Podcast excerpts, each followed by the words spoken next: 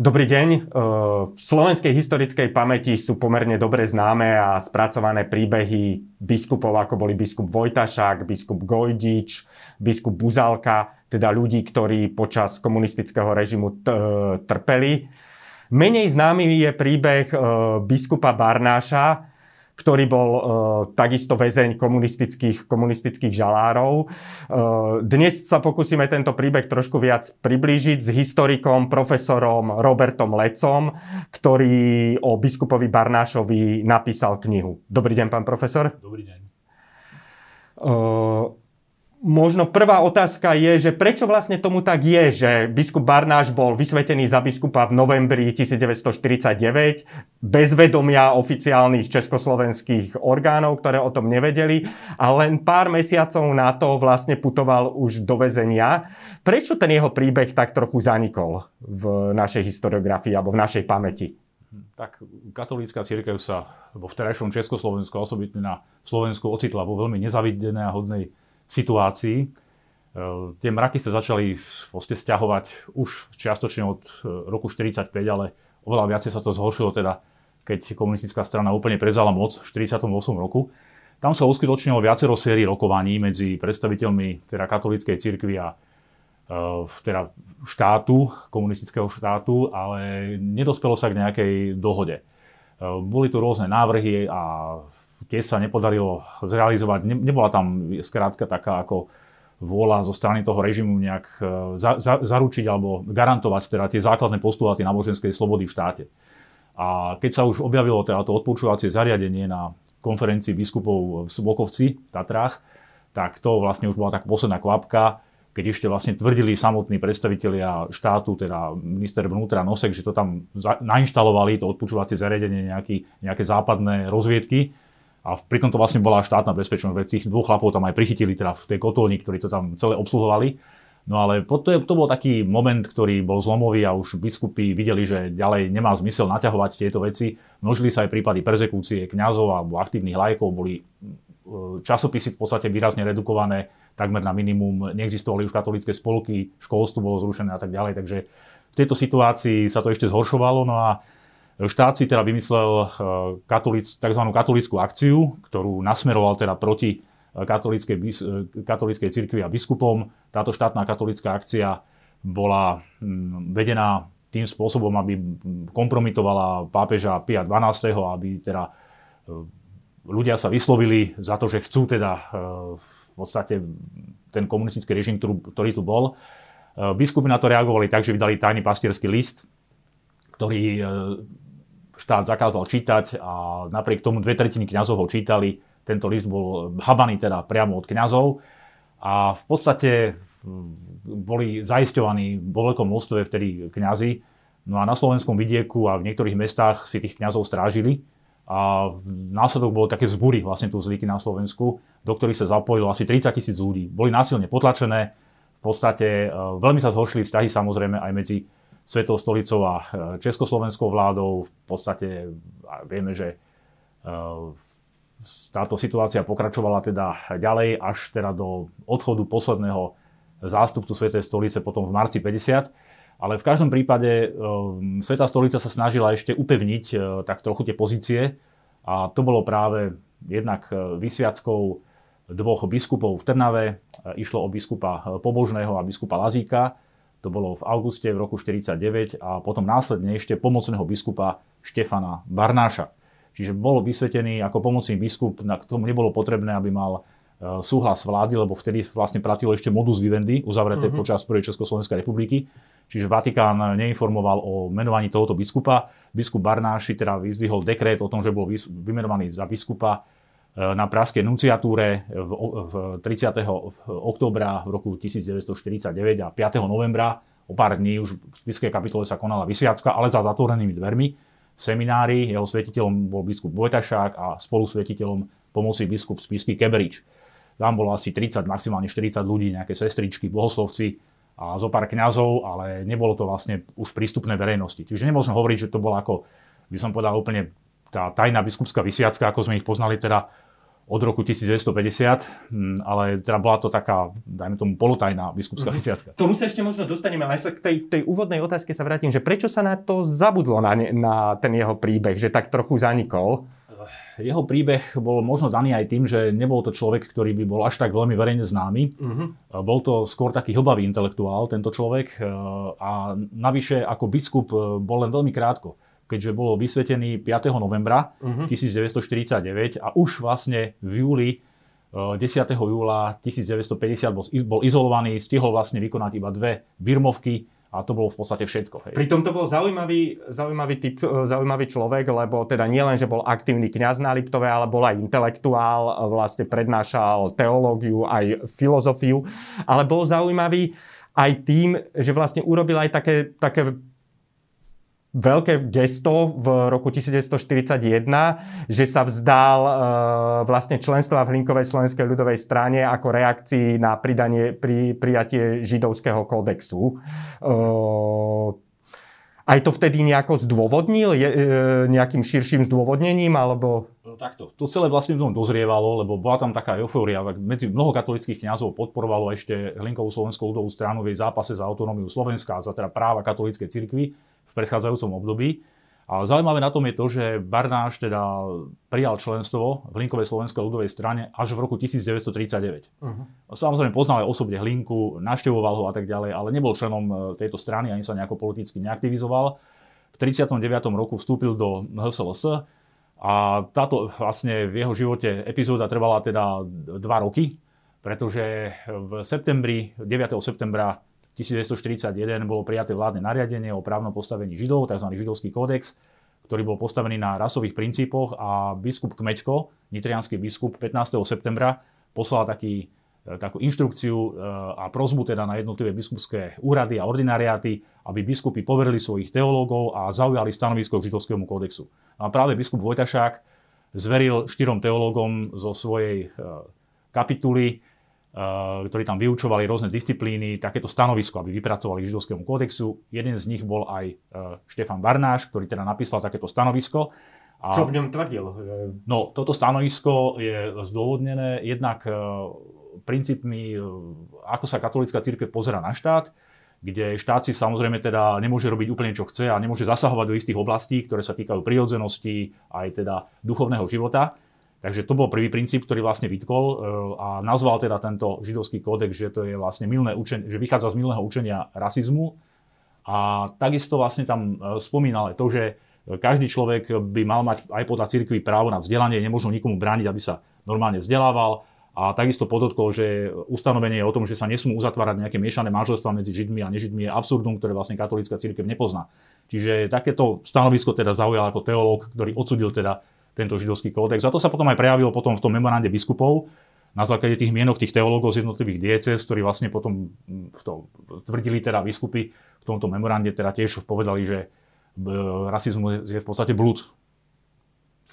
Rozputala sa okolo toho aj nejaká verejná debata v tom čase? Alebo... Verejná debata v tom čase teda nebola, lebo tie médiá boli v podstate kontrolované, bol to úrad propagandy, cenzúra a tak ďalej, čiže tam sa nemohlo úplne voľne diskutovať o týchto veciach.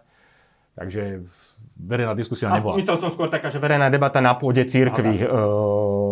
No, vnútorných debat bolo veľa aj medzi kňazmi, aj biskupmi. Samozrejme, tieto veci sa diskutovali.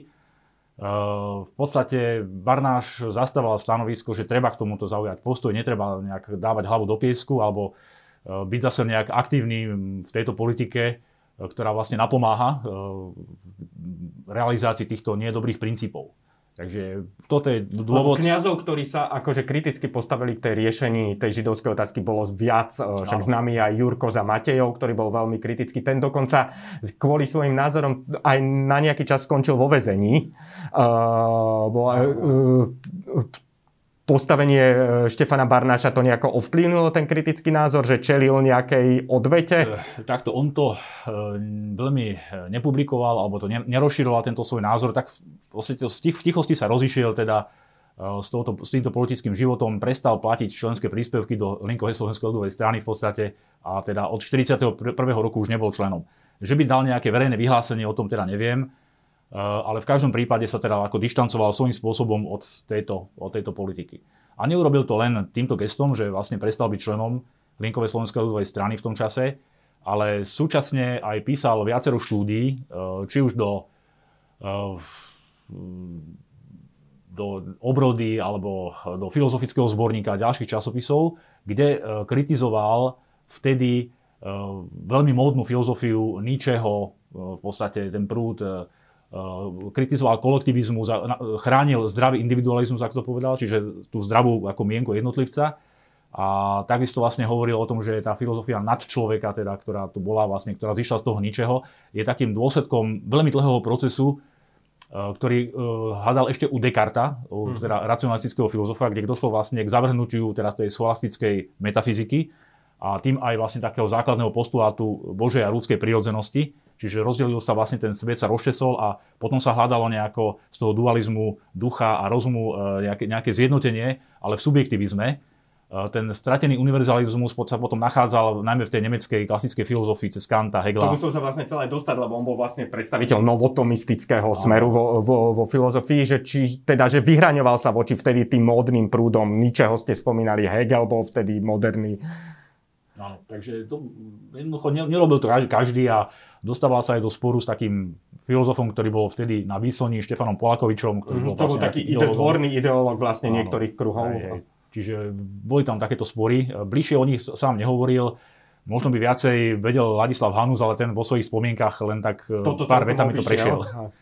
Takže žiaľ Bohu, nevieme nič bližšie o pozadie toho sporu medzi... A tie spory sú aj niekde zaznamenané, že oni sa udiali na stránkach nejakých periodík? Alebo... Tento spor sa neudial na stránkach periodík, ale mohlo ísť napríklad o to, že Štefan Polakovič zasiahol v tom, že nechcel uverejniť nejaký článok Štefanovi Barnášovi. Prípadne o nejaký osobný stred názorov. Ale v každom prípade akože to, čo publikoval, teda tú kritiku národného socializmu, ktorý sa vlastne zvrháva, ktorý je tiež takou nejakou náhražkou univerzalizmu chýbajúceho, ale falošnou náhražkou samozrejme, tak to bolo veľmi silné. Hej. Tam vlastne hovoril o tom, že táto ideológia nemá nič spoločné s kresťanstvom, teda že vychádza z úplných princípov a vlastne končí ako keby teda v omyle. Takže to, čo urobil Barnáš, myslím si, že málo ktorý filozof takto odvážne kritizoval teda nemecký národný socializmus v tom čase. Ale nielen nemecký národný socializmus, on veľmi ostro vystupoval proti krajnému nacionalizmu, aj na Slovensku, kde vlastne hovoril, že národ nemá účel sám v sebe, ale vo vzťahu s inými národmi. Že vlastne ten jeden národ je ako keby až osudovo spätý s tými ostatnými národmi a ich kultúrami. Čiže on vlastne hovoril o tzv. Supranacionalizme, čiže nie je možné sa úplne uzavrieť a zapúzdriť do nejakého púzdra, teda povedať, že ja som teda príslušník tohoto národa a ostatné ma nezaujíma. Jednoducho, to je tiež postoj, ktorý je hlboko nekultúrny v podstate a je teda proticivilizačný. Takže on vlastne bol za to, aby prebiehal ten dialog a komunikácia medzi národmi. Dostával sa do tohto, v týchto veciach aj do nejakých polemík so svojím nadriadeným biskupom Vojtašákom, ktorý bol vlastne členom štátnej rady a... Tak biskup Vojtašák bol do štátnej rady menovaný v podstate rozhodnutím iných biskupov, ako teda najmladší sídelný biskup na Slovensku. Ale s biskupom Vojtašákom som sa vôbec nedostával do nejakých polemík. Naopak vlastne bol to biskup Vojtašák, ktorý, tak by som povedal, že vytiahol Barnáša. Jednak ho podporoval na štúdiách v Prahe, kde študoval teológiu. To bol veľmi veľký akt dôvery, pretože Praha v tom čase bola veľmi liberálne mesto začiatkom 20. rokov. Tam došlo aj k rozkolu v katolíckej cirkvi, vznikla cirkev československá. Takže biskup Vojtašák bol veľký podporovateľ a potom si ho vlastne zavolal na spišskú kapitulu, kde prednášal dogmatickú teológiu, hebrejčinu a tak ďalej. Čiže on mu plne dôveroval a neviem o takom spore, ktorý vlastne by bol medzi biskupom Vojtašákom a Barnášom. On potom veľmi rýchlo po tej svojej biskupskej vysviacke bol zatknutý a perzekuovaný. Prečo tak vadil vlastne ešte len tomu nastupujúcemu komunistickému režimu? Už len to, že ten komunistický režim chcel úplne utlbiť akékoľvek cirkevné aktivity a to, že vlastne tu bol menovaný nejaký ďalší biskup bez jeho vedomia, tak to strašne v podstate iritovalo. A navyše vedelo sa o názoroch Štefana Barnáša, ktoré boli nepriateľné pre komunistov. Jednoducho on tú komunistickú ideológiu odmietal. Takisto ako odmietal ten nemecký národný socializmus, tak sa postavil v podstate aj proti tejto ideológii. Dokonca sa dostalo komunistom do uší to, že sa vyjadril, že Alexej Čepička, čo bol vlastne predseda, potom minister obrany, ešte predtým bol predsedom štátneho úradu pre veci cirkevné, čiže riadil tú cirkevnú politiku, tak ako ju riadil radikálne a teda proti tým cirkvám, tak sa vyjadril Barnáš o ňom, že je to Hitler a Himmel v jednej osobe, ako keby. Takže toto mu ešte aj zrátali teda potom v tom rozsudku, keď ho odsúdili. No ale v každom prípade teda bol izolovaný, tak ako ostatní biskupy, bol umiestnený do mučeníkov, do Močenku, kde bol taký preškolovací tábor pre reakčných kňazov. A keďže sa ho nepodalo preškoliť a bol stále vlastne kvalifikovaný ako nepolepšiteľný a neprevychovateľný biskup, tak ho v podstate dali do Nových Zámkov, kde boli veľmi otrasné pomery, aj hygienické, aj pracovné a tak ďalej, kde vlastne chodili budiť tí predstavitelia EŠTB opity v podstate tých kňazov, stále ich šikanovali a podobne. Tak, a potom z Nových Zámkov v podstate už viedla cesta len pred súdny tribunál, teda do Bratislavy pred štátny súd. Aký trest dostal? Biskup Barnáš bol odsúdený na 15 rokov väzenia za vlastizradu a špionáž. Ničoho takého sa nedopustil. Potom ešte prišili mu to, že tajne inštruoval nejakých ľudí, aby sa vzbúrili teda v rámci vzbúr proti tej štátnej katolíckej akcii. Takisto hovorili vlastne, že bol vysvetený tajne za biskupa, čo nebola úplne pravda. A snažili sa mu dokázať, že mal byť nástupcom biskupa Vojtašáka. Pritom dekret biskupský, vlastne, ktorý dostal, vôbec nehovorí o tom, že mal byť nástupcom Vojtašáka. Vojtašák nemal teda v tej diecéze svojho nástupcu ako biskupa. Ako prežíval to väzenie? Bola tam som sa dočítal takú zaujímavú vec, že vlastne on sedel vo väzení s neskorším evanielickým biskupom Pavlom Uhorskaiom, že sa preťali v nejakej fáze. To je také veľmi zaujímavé, lebo tá slovenská väz, odkiaľ Štefan Barnáš pochádzal, kde sa narodil v roku 1900, to bola obec, ktorá bola konfesionálne dosť zmiešaná. Bola tam väčšina katolíkov, ale žili tam aj evanjelici, aj židia. A z toho vlastne vyplýva aj taký otvorenejší vzťah práve k tým evanjelikom. Nemal nejaké zábrany a koniec koncov jeho knižná práca, ktorú napísal v roku 1938, to je práca o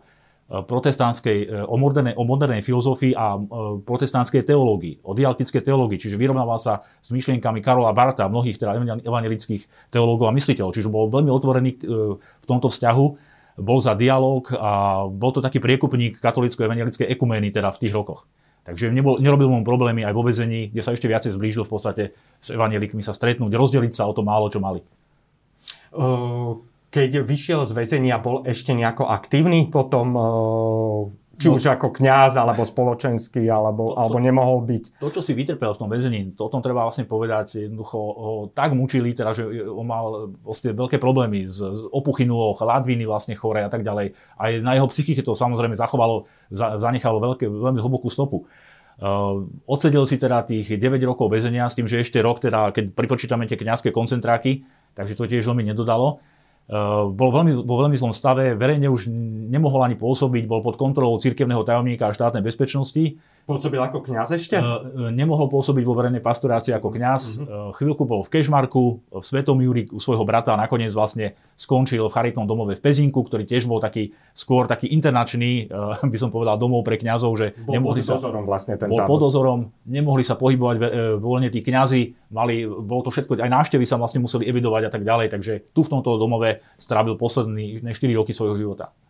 Vy ste teraz napísali vlastne o biskupovi Barnášovi túto knihu, ale vyšli potom po novembri 89 aj nejaké jeho práce opätovne, alebo ešte zatiaľ to nebolo znovu vydané? Ale... Zatiaľ to nebolo znova vydané. Bolo by to určite zaujímavé, teda keby niektoré tie jeho články uzreli svetlo sveta znova, taká antológia, taký výber. Vieme, že vlastne jeho priateľ a pražský konškolák Ferko Skičák, jeden z najlepších slovenských katolíckych filozofov 20. storočia, tak antológia jeho textov už vyšla. A myslím si, že takáto antológia by sa oplatila vydať aj ohľadom Barnáša.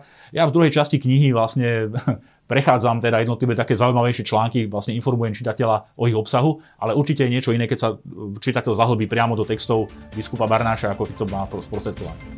Dobre, pán profesor, ďakujem vám veľmi pekne, že ste prijali naše pozvanie. A ja ďakujem. Dovidenia.